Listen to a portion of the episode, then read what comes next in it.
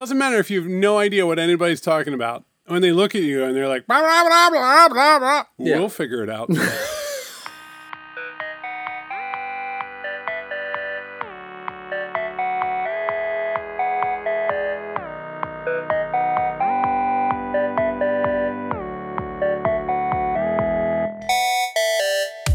All right, Rich.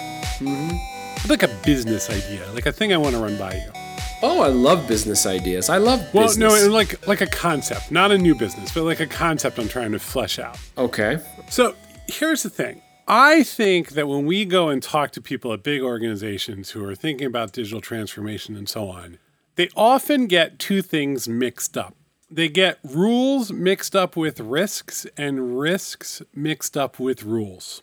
Let me give you some examples and then you can tell me. You can mm-hmm. tell me here on this podcast if I'm full of nonsense or not. Okay. Let me give you let me give you an example of hey, Postlight, you guys seem great. And I really like your design work and your team is good, but I, we're building a a medical product and we're worried that you don't have enough direct experience with HIPAA compliance to build something. Sure.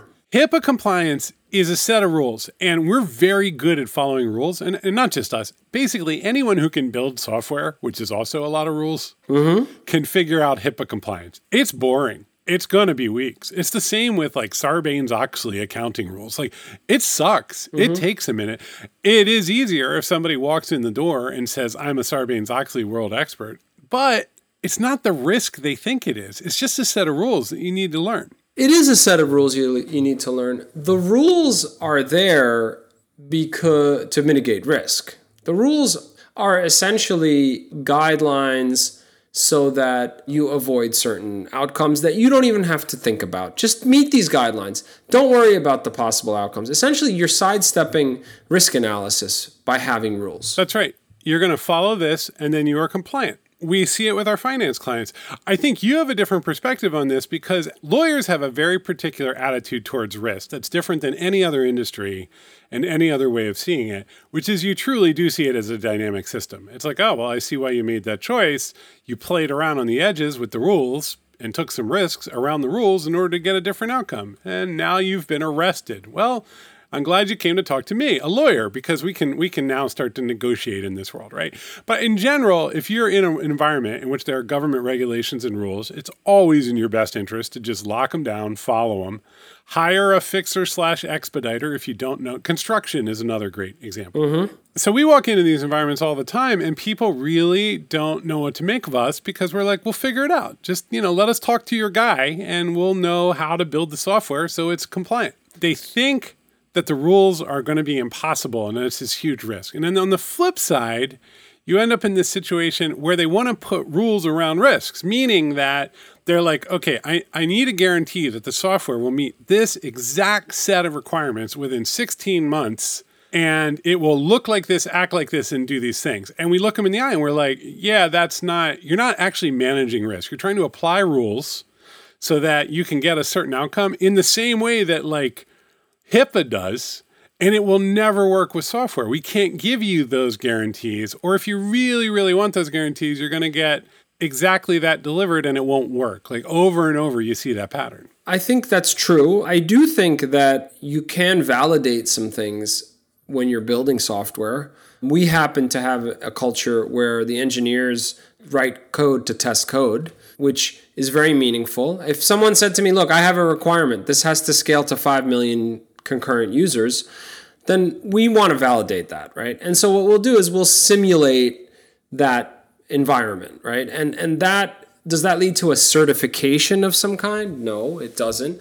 Levels of confidence. I mean, there are certifications. There are like, yes, we've gotten ISO. Like, I, do you know what ISO compliance is and all that shit? Oh, Like, hell yeah. Do I? That used to be such a. yeah, I mean, factories have to do that stuff. Like, if you're gonna bottle water, you have to meet certain agreed upon requirements so people don't get sick. for example, and you don't you fall within environmental guidelines, et cetera, et cetera. And you're not going to go out and say, okay, you know what, I'm going to eyeball this and make sure people don't get sick. You just have to meet those requirements. So the requirements are. We really, I mean, people get upset about those requirements, especially on the sort of like more libertarian side of the tech industry. Yeah. But I like that my meat doesn't kill me at random. Like I'm a big fan of that part of it. Yeah, that's right. That's like right. we we actually we accept those trade-offs like your car doesn't explode if it explodes someone gets in trouble there's a huge incentive system that's right. that allowing a car to just explode at any time is really bad it's a bad thing and you can go to jail True. And, you know, this is a debate that the American Bar Association often finds itself in because we are one of the most, if not the most litigious society societies in the world. it's hard to imagine i mean there could be it could be like you know liechtenstein has two has like five lawyers for every 50 people but it's hard to beat america And the truth is, there are, you know, greaseball lawyers that do personal injury that frankly game the system, you know, negotiate checks out of insurance companies. Very common thing. But at the same time, well or like patent trolling is another good example of just like playing the system Yeah, yeah, that's shitty, right? But at the same time, you know, there is the case that the American Bar Association makes is that guess what? You can open a can of anything and drink it, and you're going to be fine because products liability can ruin a company. And people should be careful, and uh, bus drivers should be careful, and truck drivers should be careful because we will we will expose them and their companies with a lot of money. You know, we'll, we'll, we'll get money out of them. And therefore, it creates a deterrent, right? So, deterrence is an incredibly powerful, that's, I mean, that is your risk management, right? I could blow through red lights, but I have a deterrent in place. A, I don't want to die. And B, I'd rather not get sued and lose my house, right? So, those are powerful things. I've trotted this out a couple times, but like, you know, I used to be an editor at a magazine. And, you know, a magazine been around for a while. Had fact checking and all sorts of stuff. And it was a little bit glamorous. Like people were like, oh, hey, what's it like? Oh, you work with famous writers, blah, blah, blah. And I got to the point where I would say, you got to understand the number one job of a mid level editor like me is to manage litigation risk. Like mm-hmm. my number one responsibility, and especially because I was in front of the website, which was a very large surface for inbound threats. Somebody would be like, I found something you published 10 years ago, it wasn't true. I'm gonna or I want you to remove this piece. Scary and stuff. usually we well, and we were always, I was always happy to talk to people. There was always a situation too. There'd be like when the web archive goes up, all of a sudden people had written things or done things in their past that they no longer wanted surfaced. And then now they started showing up on Google. Yeah, sure, sure. And I was actually not, if it was a reasonable request, you could block that at robots.txt. Like you could say, Google, don't index this, but like your internal search was still fine. Yeah. And I felt that was a pretty good compromise. We're not going to alter the record, but yeah, I don't need your entire life to be wrecked for some piece from 1998 popping up in search records. And and I would always be willing to have that conversation and it happened like twice and it was very ad hoc and you just try to do the right thing. But then most of the time people want to say i'm going to get a lawyer. They just want to say lawyer because they think that'll get action. And the action that it gets it's very dangerous. People should always know this. Don't ever say lawyer unless you really mean lawyer. It's like pulling a gun. It is, because the it's minute true. you it was a formal protocol. And the minute that happened i would print out the email chain walk it down to the general manager's office. They would call the uh, litigation insurance provider Mm-hmm. and we would have a half hour conference call I'd run, you know, I'd run it down, and and that was, and then it was out of my hands. I could do nothing. I could act in no way, and I could no longer acknowledge the challenge. And the person would like continue to write me, and I'd be like, "I'm sorry, I've forwarded this to the general manager, and you will now need to follow. You know, all all conversation needs to happen them." So this is my job as an editor, right? Like that's a certain part of it, especially in being in front of the platform, is that you are you're managing that risk. And then you go in and you tune the paragraphs up and you write little things and come up with funny headlines. But the it, it's hard to imagine i think like when you're thinking about these roles how much this plays into it. One of the tremendous benefits of starting postlight with you you're a good product thinker and you're a good leader so that that's nice thanks. But starting a company with a lawyer is a wonderful thing.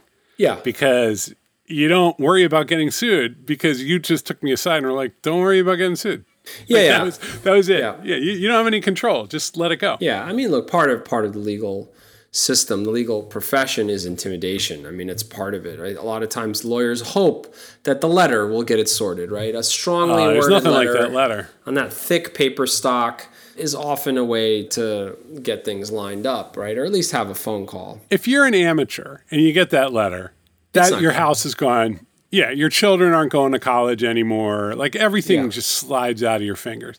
If you've received that letter a couple times, you go, "Oh, I got a letter." You're touching on something very, very nuanced here, which is people would love that kind of security and certainty in software.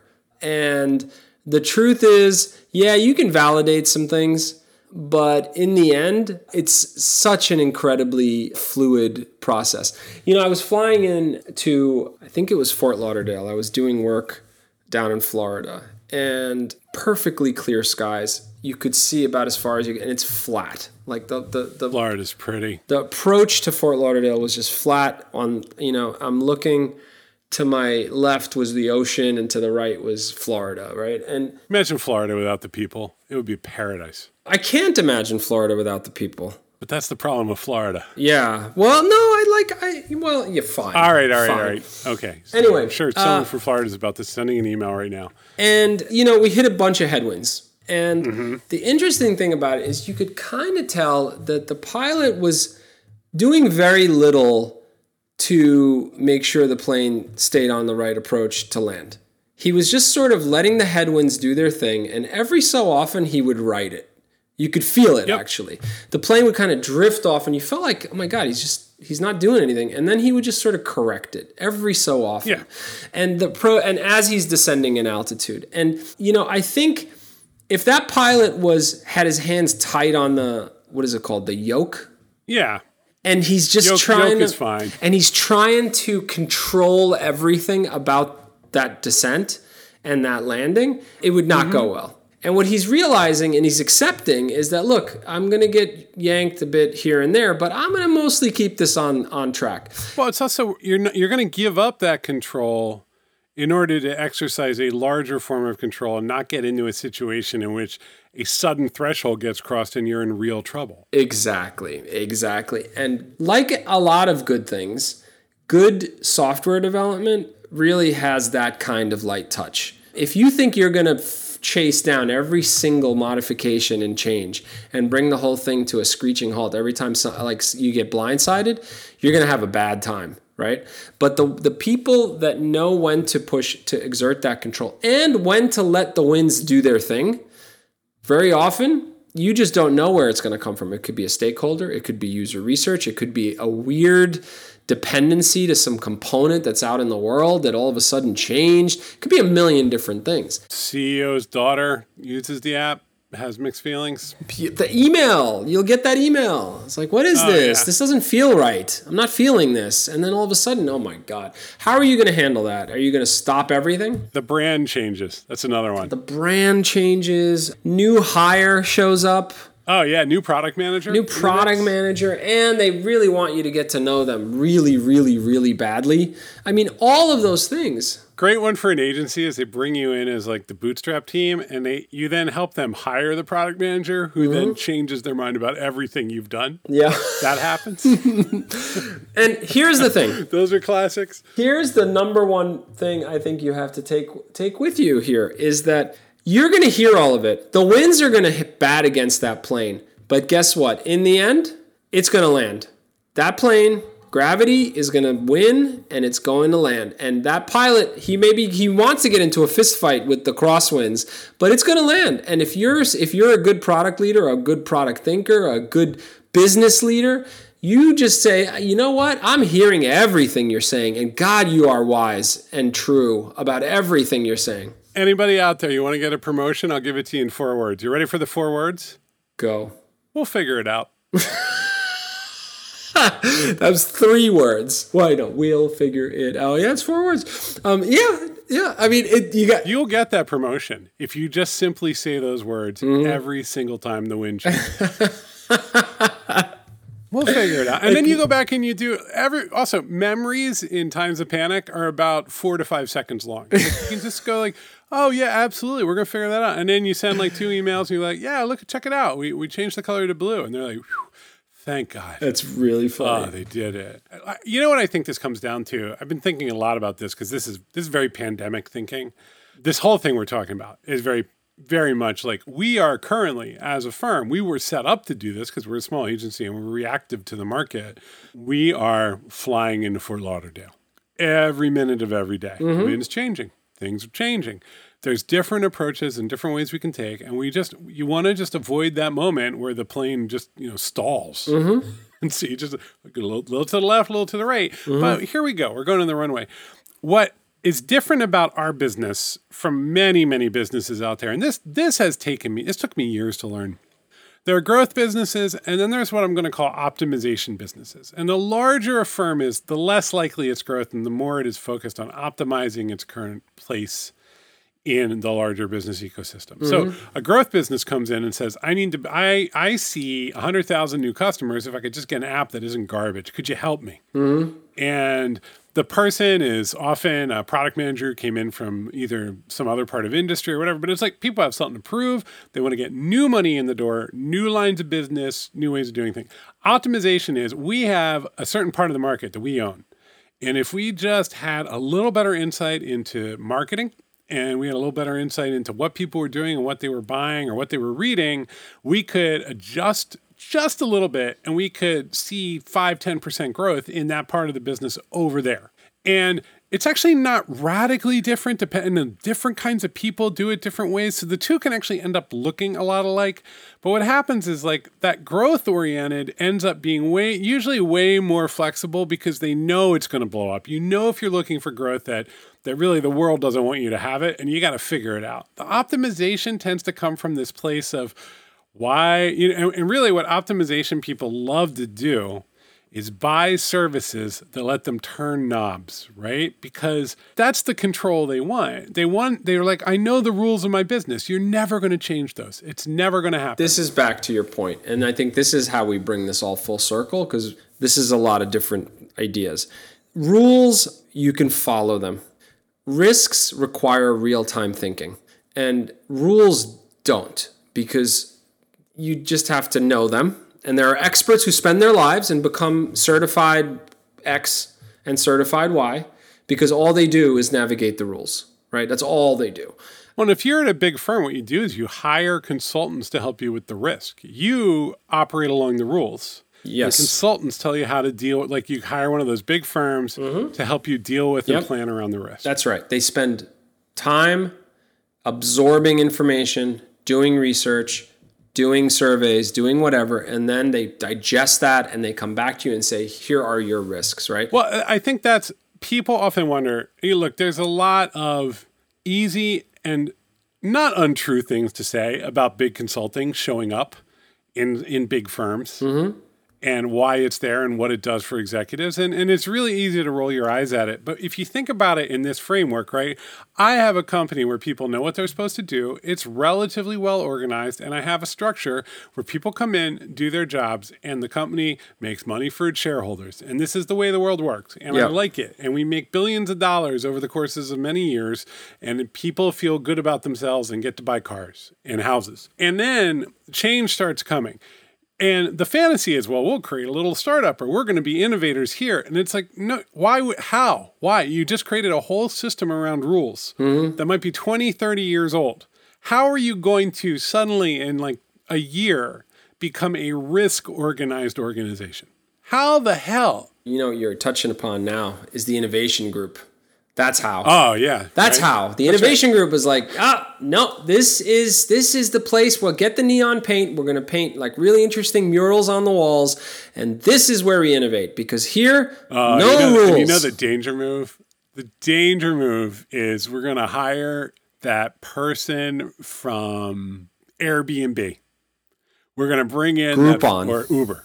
Groupon, right? And we're going to bring them in because they understand how to do this. And they land and they're just immediately hit with a regulatory framework that's 700 feet high.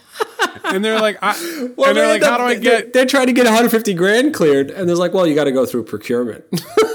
no, that's right. And also they can't, and they can't get on GitHub. They're like, I, what do you mean I can't get on GitHub? And they're, well, it's not approved, right? Like we use we use Subversion hosted by Microsoft, and you're like, what? This is a cla- man. We've seen this movie so many times, so many times, and some groups do a better job at truly giving freedom to that innovation group versus others. But this is the, the rules, once they are in place, are very hard to dislodge and very hard to ignore. Everybody has a fantasy that somehow the rules driven organization will be flexible and fluid given reality, but there is no reality aside from the rules. The rules are all that matters to the people who follow and work against the rules.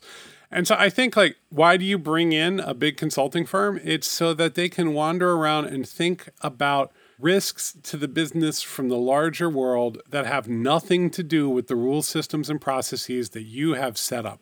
And in doing so, they can actually tell you what needs to come next. And I make fun of big consulting as much as literally any human alive. However, that is a function in a big org you can't you can't be without. Yeah, and to add to that, they are they're an external force that's that's much more immune. They are va- already vaccinated against the political system that's in place, right? I don't care. Like we've gone into organizations where we we're spectators of the politics because we are there to do a thing. They could send us home at any time, so we're constantly paranoid about it, and we're going to do it. And if things start blocking us, we just say like, "Hey, you know, I don't really know who this person is that just showed up, but they're slowing us down." Well, also we're in a position. You're in a funny position, right? Because people will try to kind of bring you over and seduce you to their way of thinking, but if their way of thinking and their strategy slows down our ability to deliver our product, our business is at risk. So it doesn't matter. I'm like, oh, that's those are great rules. Oh my God, your system really makes sense to you. Please get me out of this room because you're costing my company a that's lot of money. That's right. And we're hired. We're hired with that in mind. Like smart execs know you you you actually use an organization like ours as a forcing function. That's right. What are the things that you could extract from this? I mean, I'll throw one out, which is know if somebody is like a rules driven person or a risk driven person. Very helpful. Absolutely. Make that and don't roll your eyes at the rules driven person. That's their job. And it doesn't mean that the risk driven person is like some sort of absolute goofball either. Like, no, no, no, no a dynamic organization has to have a lot of both. Yes. And and I think, you know, this is a more subtle piece of advice, but keep a light touch on the wheel. There is no exact rule book, especially I mean, we're talking software. This applies kind of universally, but in software, if you think there is an exact rule book as to how this is going to go down, um, you're going to have a hard time. It's just really hard to do because it's just such a it's headwinds, right? You will face those headwinds, and and some are human and some are not. But think on your feet. Stay, you know, think through what is in front of you at any given point in time. You think maybe you can get the answer in a Google search, you're just not going to. This that this is the part where you're not. You know, yeah, yeah, you can debug a component in it with a Google search, but you're not going to solve the higher level stuff. No, and and that's why the four most important words are we can figure it out. We'll figure it out. Everybody's panicking, yes. running around. You're not promising that you have a solution right there. You're not yep. saying that you're going to get it exactly the way that we can figure it out. Yeah.